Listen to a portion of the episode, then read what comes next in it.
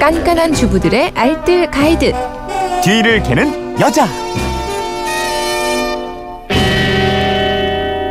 뒤를 캐는 여자 오늘도 곽지연 리포터와 함께하겠습니다. 어서 오십시오. 네, 안녕하세요. 오늘은 휴대전화 뒷번호 1930님이 즉석밥을 사 드시는데 자주 이게 자주 먹으면 안 될 것 같다고 하셨어요. 왜냐 방부제가 어마어마하다는 소리 들으셨다고 하는데 즉석밥에 대해서 좀 알아볼까요? 즉석밥의 유통기한 대부분 9개월 정도 돼요. 네. 상온 보관인데 방부제 없이 어떻게 그렇게 길게 보관이 가능한 거가 싶잖아요. 음. 즉석밥이 만들어지는 과정을 알면 그 안에 답이 있습니다. 그래요? 어떻게 만들어지나요? 즉석밥 총 6단계를 거쳐서 완성되거든요. 음. 첫 번째 단계는 저온 보관해둔 쌀을 당일에 도정하고요. 그리고 두 번째 단계 쌀 씻기와 불리기를 같이 하는데 쌀 씻는 기계를 이용해서 손으로 문지르는 것처럼 세 번을 씻어내고요. 네. 그다음 탈기수를 이용해서 1시간 정도 균일하게 물을 흡수 시킵니다. 음. 이 탈기수는 쌀의 균일하게 수분을 흡수하도록 도와주는 기계래요. 그리고 세 번째로는 압력밥솥의 원리를 적용해서 140도 3기압 이상의 고온 고압의 상태에서 밥을 하고요.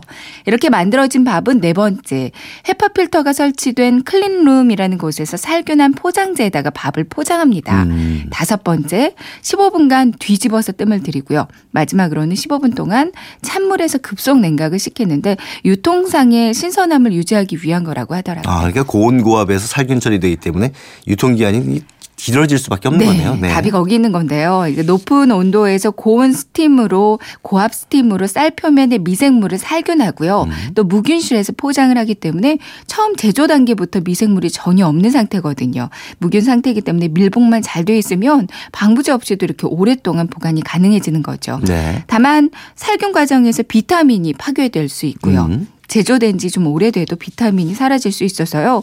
가급적 너무 오래되지 않고 제조일로부터 좀 가까운 날짜에 제품을 먹는 게 그 밥의 영양 면에서는 가장 네. 좋다고 합니다. 이 포장용기는 데워도 되는 재질인 거죠? 네, 맞아요. 열을 가해도 되는 환경 호르몬이 나오지 않는 폴리프로필렌 PP 소재로 만들어지거든요. 이거는 아기 젖병 만드는 소재인데요. 녹는 점이 165도로 아주 높은 편이고요. 네. 물에 끓이거나 전자레인지에 돌려도 환경 호르몬을 배출하지 않는 안전한 음, 소재라고 합니다. 그렇군요. 다행이네요. 네. 그렇다면 이 즉석밥 보관할 때나 먹을 때 주의해야 될 점이 있다면 뭐가 있을지 좀 알려주세요. 즉석밥 먹으려고 이렇게 열어보니까 곰팡이가 발견됐다는 음. 기사가 몇 번 있었어요. 유통 과정 중에 외부 압력을 받아서 파손될 우려는 있거든요. 그럼 공기가 유입되고 곰팡이가 금방 발생할 수 있습니다. 그러니까 마트에서 구입하기 전에 혹시 이게 파손된 곳이 있는지 한번 살펴보고 구입하는 게 좋겠어요. 장바구니에 담을 때도 날카로운 물건과는 함께 담지 않는 게 좋겠고요. 음. 집에서는 온도 편차가 없는 서늘한 곳에 보관해 두고요. 한번 개봉을 했다면 보관하지 마시고요. 바로 드시는 게 좋습니다. 알겠습니다. 오늘은 즉석밥에 대해서 살펴봤는데요. 지금까지 뒤를 캐는 여자 곽지연 리포터와 함께했고 내일 뵐게요. 네, 고맙습니다.